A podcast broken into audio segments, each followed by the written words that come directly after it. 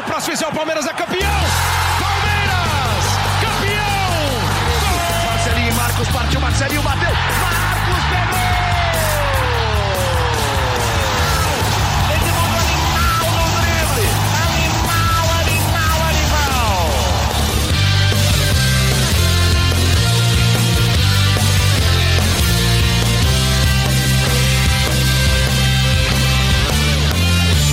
Fala torcida palmeirense, meu nome é Henrique Totti e começa agora a edição 53 do GE Palmeiras, o podcast semanal sobre o Verdão no Globoesporte.com. O episódio dessa semana traz uma entrevista exclusiva com Allan Kardec, atacante que teve uma boa passagem pelo Palmeiras em 2013 e ali no comecinho de 2014. Atualmente o Kardec joga pelo Chongqing Dandai Lifan, um time chinês que provavelmente eu pronunciei errado agora, mas ele já está lá desde 2016. E nesse bate-papo ele vai falar sobre a vida na China, sobre a polêmica saída dele do Palmeiras e até se ele pretende voltar um dia ao clube. Então, sem mais delongas, eu passo a bola para o Fabrício Crepaldi e para o Felipe Zito, que vão conduzir essa entrevista. Alan, primeiro, obrigado por você nos atender. É, você está há muito tempo na China. Como é que está a sua vida lá agora, embora você esteja no Brasil, né? Há muito tempo também, mas como é que está a sua vida na China? Você se sente totalmente adaptado? Você renovou o contrato agora para mais três anos. Conta um pouco da sua experiência e da sua, da sua vida num país que a princípio parecia tão diferente, mas acho que não, isso não fez, não deu muito problema para você, né? É verdade, eu que agradeço a oportunidade de estar participando aí com vocês. E realmente, cara, já estou adaptado. O início, né? Uma mudança muito diferente, não, não é tão fácil, mas eu também não sofri tanto. Eu acho que nesses momentos aí a gente acaba tendo um peso maior que é em relação à família. E quando a família se adapta, você acaba ficando mais tranquilo. E, e é óbvio que idioma, né, alimentação, tudo muda muito. Porém, no dia a dia você vai descobrindo, você vai vendo que você consegue achar um restaurante ou outro estrangeiro, você consegue ver que no supermercado você consegue comprar de tudo, uma boa carne, até feijão nós achamos, assim, não, não com muita facilidade, mas também não é impossível, né? Às vezes está em falta no mercado, a gente acaba recorrendo a um amigo brasileiro que trabalha numa churrascaria brasileira também, então você acaba se virando bem e graças a Deus eu tive a oportunidade de poder renovar o contrato aí para mais três anos, né? No final do ano passado, começo desse ano de 2020. Consegui uma renovação até o final de 2022. Então, meus planos e projetos, naquele momento da renovação e até agora, estão em cima desse contrato. Mas sabemos aí que o mundo deu uma mexida muito grande aí em tudo que vem acontecendo, mas continuo com o mesmo pensamento, pelo menos até esse momento aí, da sequência, da sequência naquilo que eu vim construindo lá durante esses anos que eu estou lá, que completamos aí a quarta, quarta temporada, digamos, né, quatro anos. Você falou aí dos, das diferenças da alimentação. Eu lembro até de história de trânsito, vocês não podiam dirigir no começo, não sei nem se pode ainda. Você chegou a ter algum, algum problema ou algum, alguma situação que era para fazer uma coisa e aconteceu completamente o contrário, até por conta de idioma também? Ou você não, não passou por esses problemas que são até comuns né, para brasileiros que vão para países assim? É, a gente às vezes passa por uma história e outra né, em relação a dirigir. Não é que nós sejamos proibidos de dirigir, né? Mas você simplesmente tem que fazer todo o processo. Lá na autoescola tirar a carteira. Então, então não, não tem como, cara, porque você imagina como que eu vou ler chinês, como que, que eu vou falar chinês para tirar uma carteira. Eu posso simplesmente ir lá fazer a aula, não vou entender o que ele está dizendo para eu fazer e chutar lá se for uma múltipla escolha, né? Igual a anos atrás, como era aqui no Brasil. Não sei como é que está hoje em dia, mas em relação a isso, nós podemos dirigir, desde que você passe por todo o processo burocrático que, que é como em todo lugar. E em relação às histórias, né, meu, tem uma que é bem emblemática, assim, em relação à comunicação também, né, porque uma vez eu fui pegar um táxi para ir na churrascaria em Beijing e a gente falando com o taxista, só mostrando o endereço, né, porque a gente faz isso, tirar foto do lugar, guarda no telefone, quando a gente quer no lugar, a gente mostra o taxista. E o taxista respondia falando, falando, falando e não queria levar a gente, falando, falando, falando, não queria levar a gente. Aí nós entramos no carro e não saímos. Falamos, ah, beleza, daqui a gente não sai também. e você sem entender o que o taxista estava falando? Não, sem entender, completamente sem entender nada, mas tipo assim, não sei o que ele tá falando, eu sei que se eu ficar aqui dentro ele vai me levar no lugar, meu. Aí o cara pegou o táxi, ele deu a volta assim, cara, tipo de 200 metros, meu. Só fez um retorno assim, parou do outro lado da rua tipo assim, é aqui, achou que aí. Ah, mas era ali mesmo? Era, era, porque era no shopping, então você não tinha a vista assim de fora, né, lá dentro, então, tipo, era um shopping mais simples, não daqueles mega shoppings e tudo, então, tipo assim, meio que escondido. Sim. E aí são das histórias que acontecem lá e aconteceram durante os quatro anos que eu estou lá. Wallace já está há um tempo, né? São quatro anos na, na China. É, no, quando começou a, essa onda de brasileiros para a China, muita gente falava do, é, da estrutura que não era ainda é, muito adequada, muito diferente do Brasil, né? É, como é que foi acompanhar essa evolução do futebol chinês e como é que você se sente hoje? Como é que você acompanha hoje essa parte da estrutura que, que o futebol chinês oferece aos brasileiros? Cara, é, eu acho que, que mudou e evoluiu bastante, né, principalmente nesses quatro anos que eu estou lá. E para os brasileiros e até os latino-americanos que foram um pouco antes, né, é, deve ter mudado muito mais ainda, né? É óbvio que, como em qualquer lugar, você tem as equipes que são equipes de destaque, né, que você tem uma hegemonia muito grande lá do Guangzhou, do Evergrande, que já ganha há não sei quantos anos aí seguidos, se eu não me engano, o Xangai do Hulk entrou nesse meiozinho aí e ganhou um título, mas no geral o Guangzhou tem ganho aí durante oito anos, sete, oito anos seguidos por aí, uma sequência dessa. Então eu pude acompanhar muita coisa, cara, evolução de muita coisa. Nós sabemos que, que financeiramente os chineses eles têm um aporte muito grande, né? Estavam fazendo grandes investimentos em grandes atletas também. Era comum você ver grandes jogadores de nome em equipes europeias estarem indo para a China, mas hoje isso deu uma freada também, porque acredito que eles tenham visto também a necessidade de fazer um forte investimento na base, nos jogadores jovens também.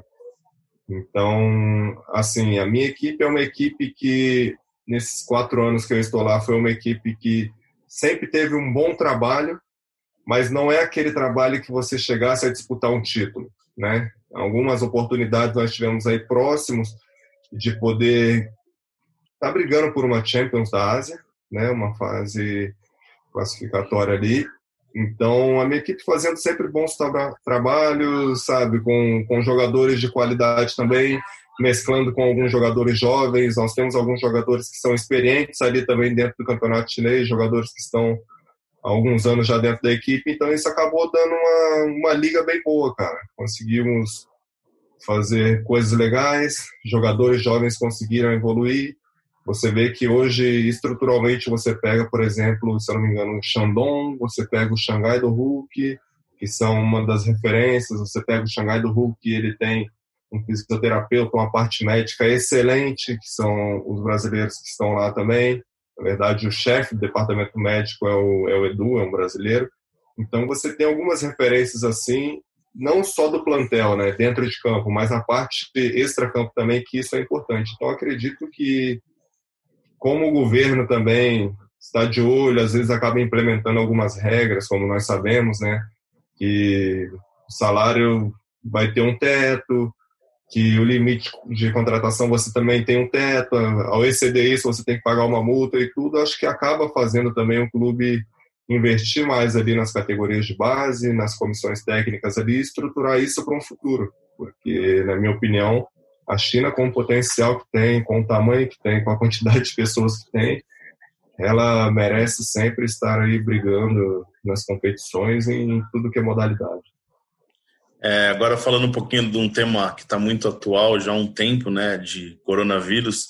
É, você viveu é, o começo disso lá na China.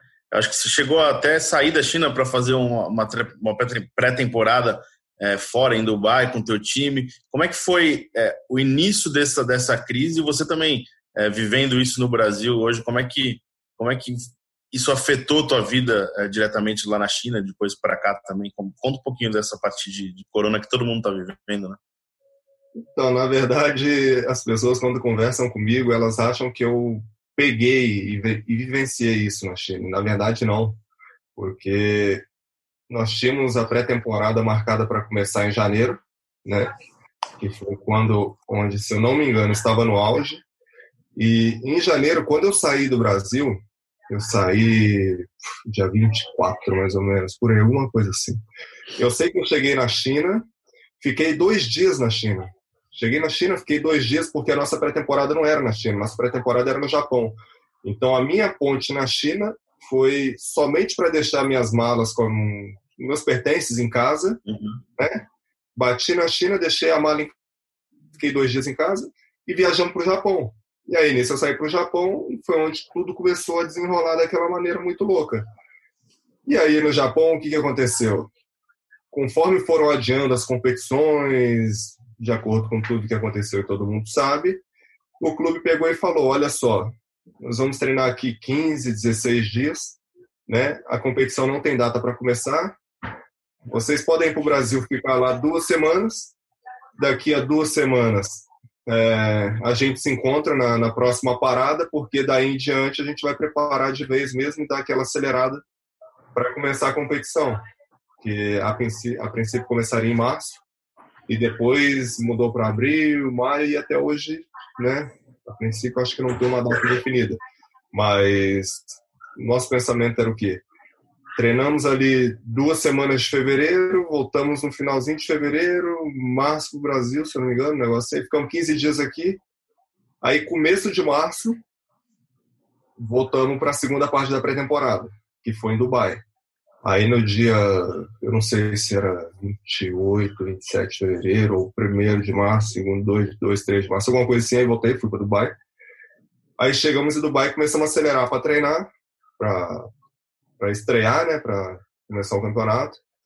E foi onde estourou assim de vez e sabia não melhorava e tudo. E aí eles falaram, olha só, vocês podem voltar para o Brasil, a gente vai comunicar vocês a volta e a gente tem que ver, porque vocês já estão no meio do caminho, né, em Dubai, então um voo direto, vocês voltam para o Brasil e vamos ver o que que dá. E cheguei no Brasil no dia 15 de, de março e uma semana e pouquinho depois, que foi no dia 27 ou 28, o país simplesmente fechou. Então, assim, não vivenciei isso até agora. Temos a notícia de que alguns atletas já estão lá, já voltaram, né? No caso mais recente, o Paulinho. Então, assim, é claro que atrapalha a minha vida e a vida de todo mundo, né? Claro que é uma situação ruim. Eu torço para que isso acabe o mais rápido possível, né? Embora saiba que é uma situação muito complicada e delicada também, porque pelo pouco que eu entendo, nós dependemos aí de uma vacina, dependemos de, de avanço nos estudos e sabemos que são estudos difíceis. Então, assim, cara, nesse período todo acabei ficando mais próximo à minha família também, né? É, você falou sobre período que você está aqui, tem ficado mais com a família. É, você tem ficado, obviamente, mais perto dos torcedores do Brasil. É, você mora na região do Palmeiras, São Paulo, ali do centro de treinamento, mas é uma região naturalmente de muitos palmeirenses.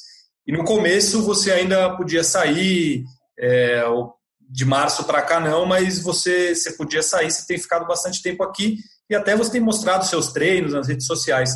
É, a minha pergunta é como que é hoje a sua relação com o torcedor do Palmeiras? é, tanto pela internet como as pessoas que, que você encontra na rua, no shopping, restaurante, essas coisas. Se, se você recebe pedido para voltar, se ainda tem gente que te critica, é, como que é a sua relação com o torcedor do Palmeiras hoje, ainda mais nesse período que você está tá tão, tão próximo aqui? Cara, na verdade, como que eu vou dizer, né? É, é uma relação que sinceramente, não é das melhores, assim, né? Digamos assim, porque. É, como que eu vou explicar? Não é questão de não ser das melhores, é até difícil, porque, tipo assim. É obviamente que fica um sentimento no torcedor, né? Pela forma com que tudo foi, principalmente se tratando de um rival, né? Uma transferência para um rival. Naquele momento, eu era um atleta dentro do clube ali, que que podia ser uma das referências, né? Pela torcida, eu tinha um carinho recíproco enorme, porque eles adoravam que eu estivesse ali, acredito eu, pelo termômetro que nós tínhamos de estádio, de tudo que acontecia. Eu também adorava todos os momentos ali que nós passávamos juntos ali, né? Dentro de campo e até fora dele. E, e, eu comecei falando a resposta e depois me enrolando um pouco e tal, porque falando que não era boa e tal, mas tipo assim, a fase mais difícil eu acho que já passou, que é aquele primeiro momento onde nós temos aí milhares de críticas, né? Porque naquele momento, se, se tivesse uma proporção de um para um milhão, talvez fosse essa de uma mensagem boa para um milhão de mensagens ruins, digamos assim. E, e hoje esse quadro, assim, não que tenha tido uma reviravolta, mas a quantidade de mensagens ruins, ela, ela caiu bastante, sabe? Acho que as pessoas também falam, ah, não vou perder mais tempo com esse camarada aí não e deixa ele lá. Mas ainda encontro pessoas legais que mandam mensagem, igual você falou, nas redes sociais, algumas pedem para voltar, é, nas ruas eu consigo encontrar pessoas também, né? Se, se ela vem, ela pede para eu voltar. Nunca chega uma pessoa para fazer uma crítica pessoal, tipo assim, pô, você é um babaca, você é isso, você é aquilo. Eu, graças a Deus nunca passei por isso, né? Mas vira e mexe encontro, encontro alguns torcedores, tenho amigos que são palmeirenses também, e eles falam, pô, e aí, vamos voltar, não sei o quê. Sabemos que vira e mexe também acontece alguma especulação, então, então é assim, o sentimento ele é um pouco, digamos assim, que confuso, né? Que você vê que no começo da resposta da, da pergunta você me, me questiona uma coisa, eu começo a fazer uma resposta, mas tipo assim, não, meu, não é que seja ruim, né? A minha relação com o torcedor do Palmeiras, principalmente da minha parte, óbvio, né? Sim. Mas, mas a gente sabe que não é uma coisa normal também, digamos assim, né? Que que, tipo assim, ah, beleza, passou, passou, agora voltei a gostar de você. não, não é assim também, entendeu? Mas, principalmente da minha parte, não, não é uma coisa ruim. Eu acho que tem que ter amadurecimento, tem que ter é, personalidade também para assumir, né? Tudo que, que foi feito, que passou. Porque o que nós passamos a gente não consegue apagar. Então vai ficar para sempre na história. É, eu não sei é... até então, se o Zito concorda comigo, ele que até acompanha mais de perto por morar na, na região do Palmeiras ali, me parece algo muito dividido hoje em dia, né? Quando se fala, coloca na internet ali alguma coisa relacionada a Allan Kardec e Palmeiras, é, é, tem muita gente que critica, não quero de jeito nenhum, era traidor e não sei o quê, mas tem muita gente que, que gostaria e que até culpa o Palmeiras por tudo que aconteceu.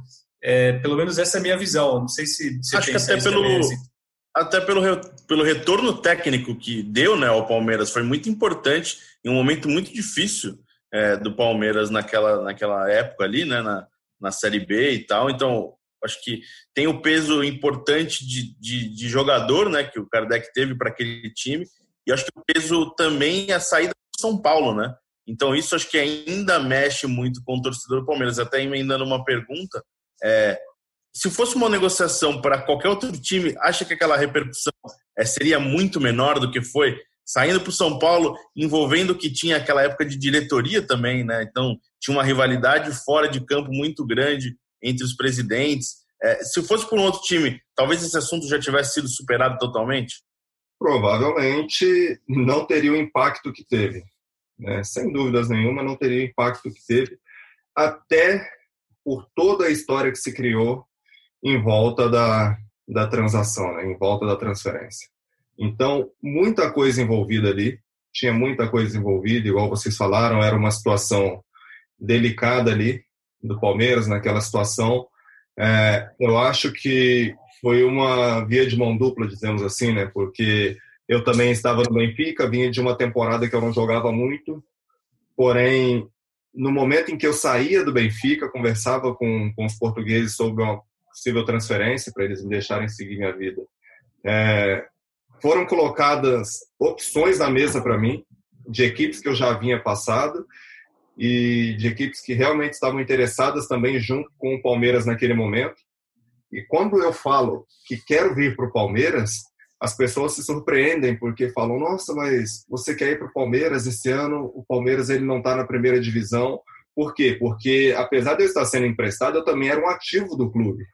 Então, tipo assim, naquele momento eles pensavam que se eu fosse para a equipe A, B ou C, porque eu tive três ou quatro equipes, inclusive equipes que eu já tive passagens anteriores, né? Eu não quero ficar citando nomes aqui também, porque a gente sabe que envolve torcida ou tudo e, enfim, não vale a pena.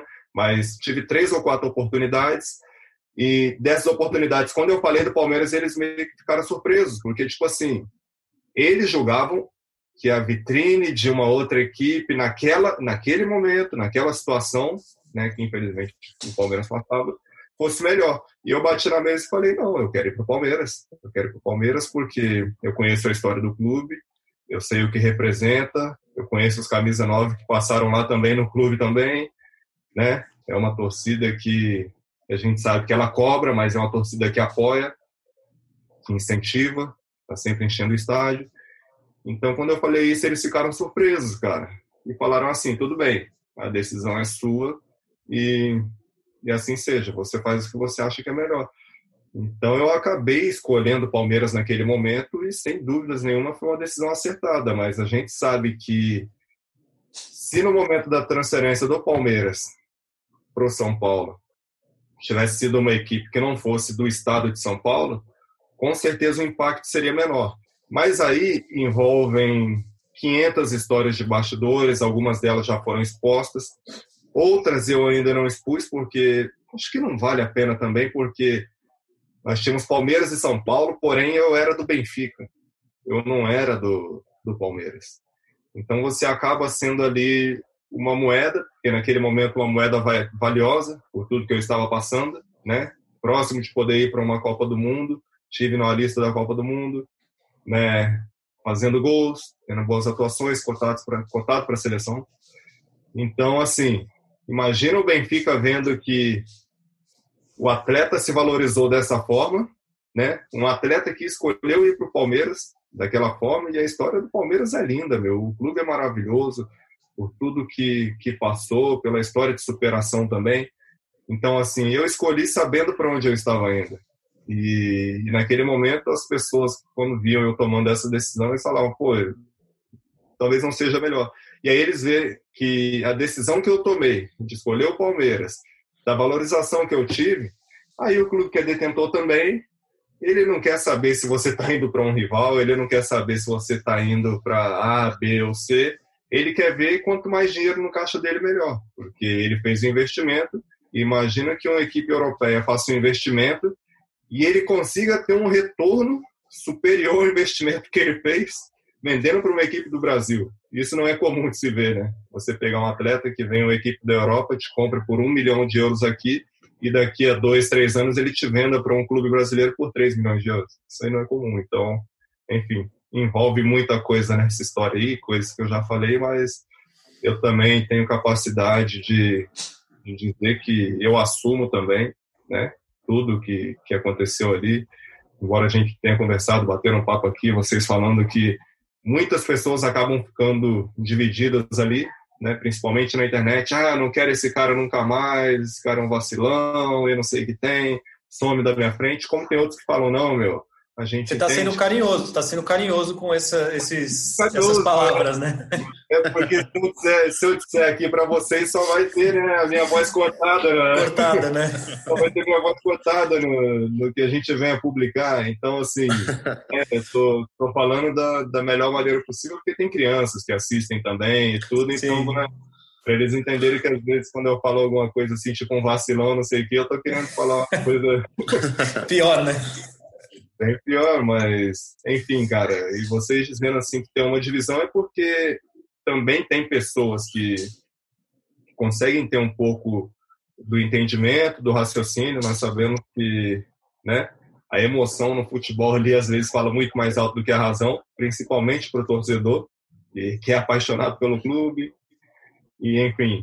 E, e acho que é mais ou menos isso, cara. Eu assim, como eu me enrolei no primeiro, na, no começo da primeira resposta, né? Eu não não tenho rancor, não tenho mágoa, como eu falei, eu, eu assumo minhas responsabilidades também, porque no final das, das contas eu sou atleta, o papel está ali na mesa, quem assina sou eu, então é, maturidade e personalidade para assumir também.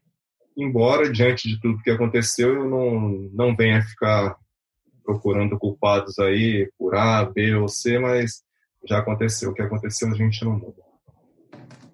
Você considera aquele momento que você viveu no Palmeiras ali 2013 para 2014, talvez até a questão da seleção foi o seu melhor momento na carreira? É, ou agora na China você acha que conseguiu superar isso de alguma maneira? Como você avalia aquele momento que, que você passou no Palmeiras? Cara, talvez um dos melhores, né? Eu digo um dos melhores no sentido de que eu tive uma passagem boa pelo Santos, eu tive uma passagem boa pelo Palmeiras, pelo São Paulo eu comecei uma passagem boa também, logo assim que, eu fiz a transferência. Depois de algum tempo acabei me lesionando, acabei ficando um tempo fora.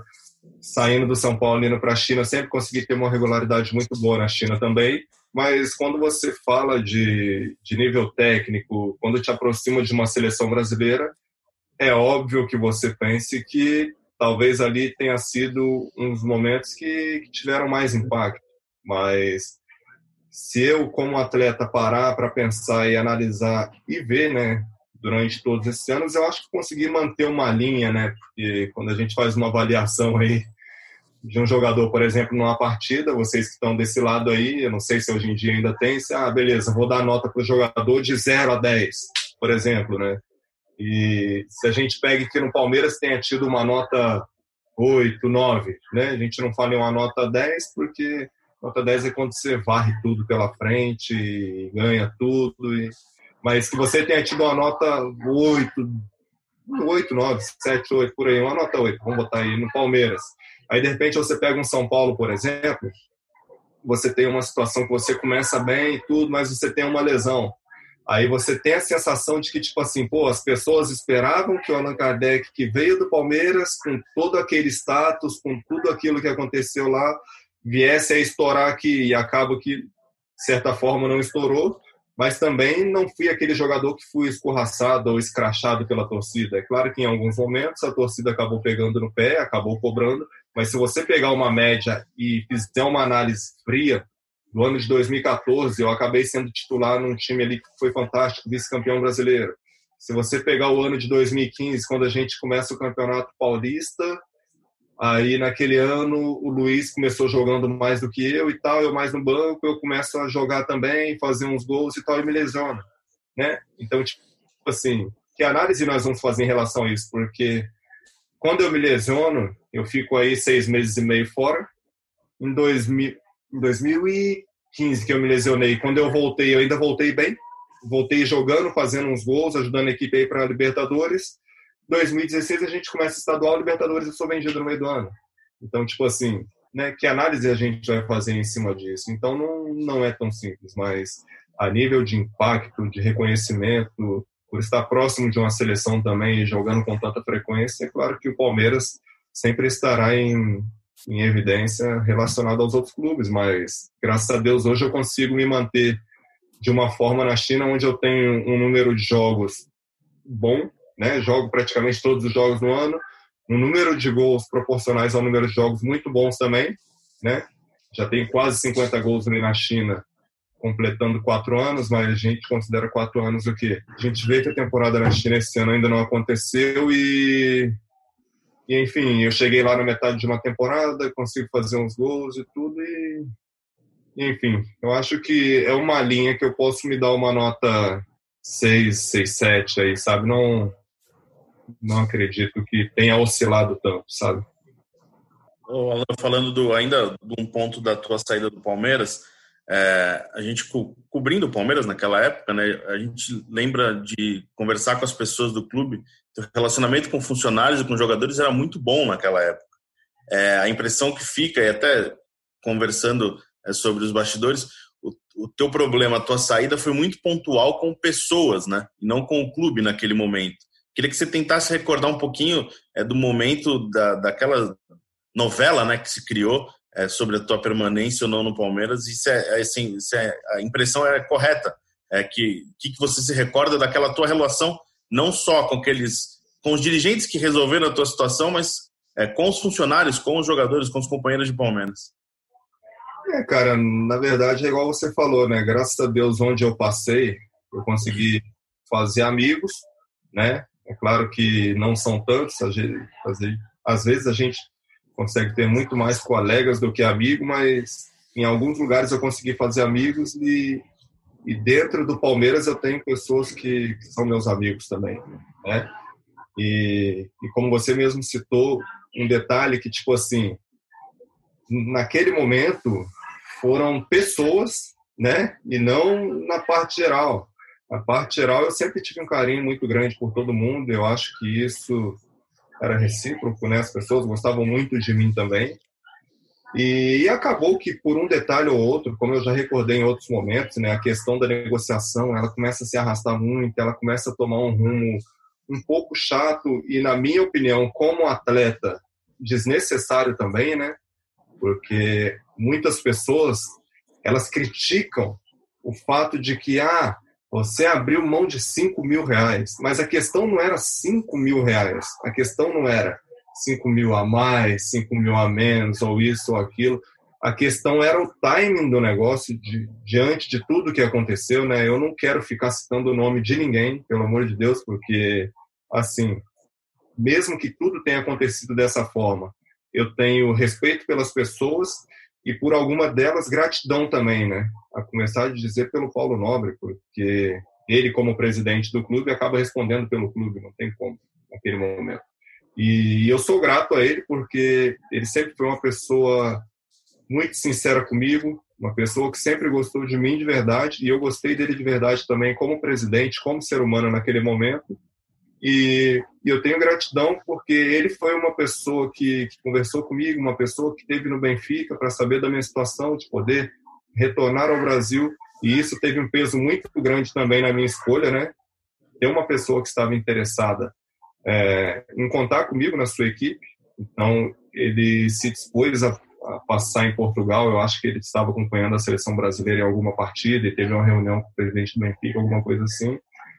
E aí foi procurar saber da minha situação, então por isso eu digo ingratidão. Digo em gratidão, não é ingratidão, não. Digo em forma de gratidão a ele, porque ele me abriu as portas de um dos maiores clubes do mundo para poder atuar em, em, história, em peso de camisa também. Então eu acho que, que isso é uma forma de, de agradecê-lo por todos esses momentos que eu passei lá e não tenho mágoa, não tenho rancor, mas nós sabemos que em algum momento ele deixou a reunião na mão de outras pessoas que eram capacitadas para dar sequência no negócio. E aí toda a história ela começou a desandar de uma forma que eu já pude explicar outras vezes e não sei se convém contar toda a história novamente aqui para todo mundo, porque daqui a pouco vem, ah, porque 5 mil, 5 mil, 5 mil. Não, a questão não é 5 mil. Eu cedi muita coisa, eu sei que o clube fez esforço também e no final das contas nós sabemos que o atleta de futebol ele tem uma carreira curta, ele, sabe, alguns jogam até os 35, alguns mais, outros menos, mas se você pegar uma média mais ou menos é 35, 36, 37 daqueles que se cuidam mais. Então eu tive uma oportunidade também de uma grande equipe que era São Paulo, com um contrato também bom, e um terceiro também que era o Benfica, que tinha os seus interesses no meio de toda essa conversa. Mas como eu falei, né, no final das contas quem assina o contrato é o atleta, então estou aí para assumir também parte de tudo que aconteceu, mas faz parte da história, acho que faz parte do futebol. Como eu falei, passado a gente não vai mudar, a mudança de clube, a transferência a gente não vai mudar, o futuro sim. O futuro a gente pode se programar, a gente pode pensar, se preparar para o que vem acontecer. É, Vitor citou aí sua relação com as pessoas no Palmeiras, teve esse problema, mas você viveu no Palmeiras uma, uma época que era muito interessante, porque era a época que Gilson Kleina era o treinador. É, a gente já vendo, acompanhando de perto ali, é, ele, eu não digo só pelo próprio Kleina, mas assim, o ambiente que se tinha no Palmeiras, até do próprio elenco, a impressão que tinha é que era uma coisa muito legal, um time muito, muito unido. É, eu queria que você falasse um pouco dessa época, né? principalmente do Kleiner, que parecia ser um cara muito legal com a gente, ele era um cara muito legal, é, obviamente sempre cada um na sua função, mas ele muito respeitoso, um cara muito divertido. Como que foi aquele, aquele grupo, esse trabalho com o Kleiner? Tinha muito churrasco? É, como que era essa, essa, essa parceria de vocês naquele período que foi embora tenha sido na, na Série B, foi um, um, período de muito sucesso ali do Palmeiras na, dentro de campo, né? É, com certeza, né? Ali nós criamos uma família, né? Fizemos uma família. Nós tínhamos um grupo jovem, né? com, com jogadores de qualidade, e você tinha uma mescla interessante de, de jogadores ali experientes, que já tiveram uma rodagem, uma passagem por grandes equipes também. Então eu chego num grupo que me acolhe dentro de casa, como uma família mesmo, uma comissão técnica maravilhosa, que ali o Kleiner era como um paizão, um amigo nosso ali, né? E ele trocava ideia, ele conversava e, e assim, sempre tivemos liberdade, fomos muito próximos ali na questão da, da nossa relacionamento ali no dia a dia. Então acho que isso ajudou muito também, né? Infelizmente o clube se encontrava naquele momento, naquela situação que era a situação da Série B, e acho que nunca mereceu passar por isso, pela sua história e grandeza, mas nós estávamos ali comprometidos em, em poder fazer o melhor, lutar dentro de campo. A torcida acabou também é, nos carregando fora dele, né? Porque eu vi coisas incríveis ali que, que nem time grande da, da Série A estavam fazendo, mas a torcida enchendo todos os jogos, o estádio, incentivando e gritando. E eles compraram a ideia também. E aí nós criamos uma família, cara. Tivemos uma família, ali era churrasco, truco, uma vez no mês pelo menos ali era um atrás do outro e aproveitar para dizer que o Kleina com o Fabiano Chá, que era o seu preparador físico também, que é um cara que eu tenho muito carinho e respeito. Eu gostava muito de bater neles no truco também, toda vez que tinha churrasco ali. Então, então eu sempre aproveitava para dar uma pancadinha neles ali, mas foram pessoas que conduziram muito bem ali o Palmeiras naquele momento e que com o material que eles tinham para trabalhar, eles conseguiram fazer uma coisa incrível e fazer um time vencedor naquele momento. Já vindo para 2019, 2020, né, o Palmeiras voltou a te cogitar é, no ano passado. É, queria que você falasse um pouco desse, dessa possibilidade de retornar ao Palmeiras. É, o que chegou para você é, se, se você pensou realmente em voltar para o Brasil naquele momento. Como é que foi esse interesse do Palmeiras ano passado? É, digamos assim, né, que a questão do atleta, né, principalmente no meu caso, porque eu tenho muita liberdade e amizade com o meu empresário, eu sou um dos últimos a saber, porque ele sabe do sentimento que eu tenho pelo Palmeiras. Então, assim, eu peço para não ficar trazendo qualquer notícia vazia, por quê? Porque se você encher a cabeça de coisas que não são verdades, você acaba ficando ansioso, isso atrapalha, você começa a pensar, não sei o que, desconcentra. Então, quando chegou realmente a informação de que tinha um interesse, de que as coisas poderiam acontecer de acordo com tudo que estava acontecendo ali no mercado naquele momento, eu não tinha renovado meu contrato na China até então, é, e fui perguntado, eu disse que sim, cara. Eu disse que sim, que topava o desafio, sabia que não seria um desafio fácil. Porém, eu sou atleta, sou atleta profissional e acho que tenho maturidade e personalidade suficiente para assumir, né, riscos, digamos assim, né, assumir os riscos que, que seriam, de repente, um possível retorno, sabe, diante de tudo que aconteceu. Então, em primeiro lugar, eu fiquei feliz, fiquei feliz porque acho que também isso mostra o reconhecimento do trabalho, né? Seria uma segunda oportunidade, seria algo diferente, acredito que especial também, mas enfim, acabou que não andou. Acabou que, que aquela situação naquele momento não andou, mas sabendo que poderia acontecer me deixou feliz, mas sabendo, como eu falei, né, do, dos riscos, digamos também que talvez um pouco de dificuldade, mas, enfim, atleta futebol, ele está propício a passar por essas situações e comigo não é diferente, mas nada que ganhar uma Libertadores talvez não resolva, ou não amenize a situação. É um desafio, né? É, então, assim, da mesma forma que você tem coisa contra, não digo contra, mas tem coisa a favor também, né? Acho que são os dois lados da moeda, faz parte da nossa vida. Eu ia fazer minha última pergunta para a gente encerrar, perguntando se, curto e grosso, se você voltaria numa boa para o Palmeiras, mas acho que você acabou de, de responder isso, né? É, voltaria numa boa, tipo assim, da minha parte numa boa, cara. Não tenho, sim, sim. Não, como eu falei, não tenho rancor, não tenho nada. A questão é como nós conversamos um pouquinho aí, né? É que, obviamente, torcedores se sentem feridos com tudo que aconteceu e talvez enfrente uma resistência maior. Mas, como eu falei, nada como um título, uma Libertadores, um brasileiro vai ajudar, alguma coisa. Vou fazer uma pergunta, vou fazer a mesma pergunta do Fabrício de uma maneira diferente. É, você vê tua história no Palmeiras incompleta ainda? Sim, sim, vejo. Vejo incompleta porque tudo que começou a se construir foi uma reviravolta de um momento para o outro, sabe? Nada daquilo como se você pega um exemplo de algum atleta que esteja há tantos anos no clube, que ele chegue a um status de, de ídolo, que tenha ganhado títulos, né? Numa sequência, num, curto espaço de tempo, uma sequência curta aí.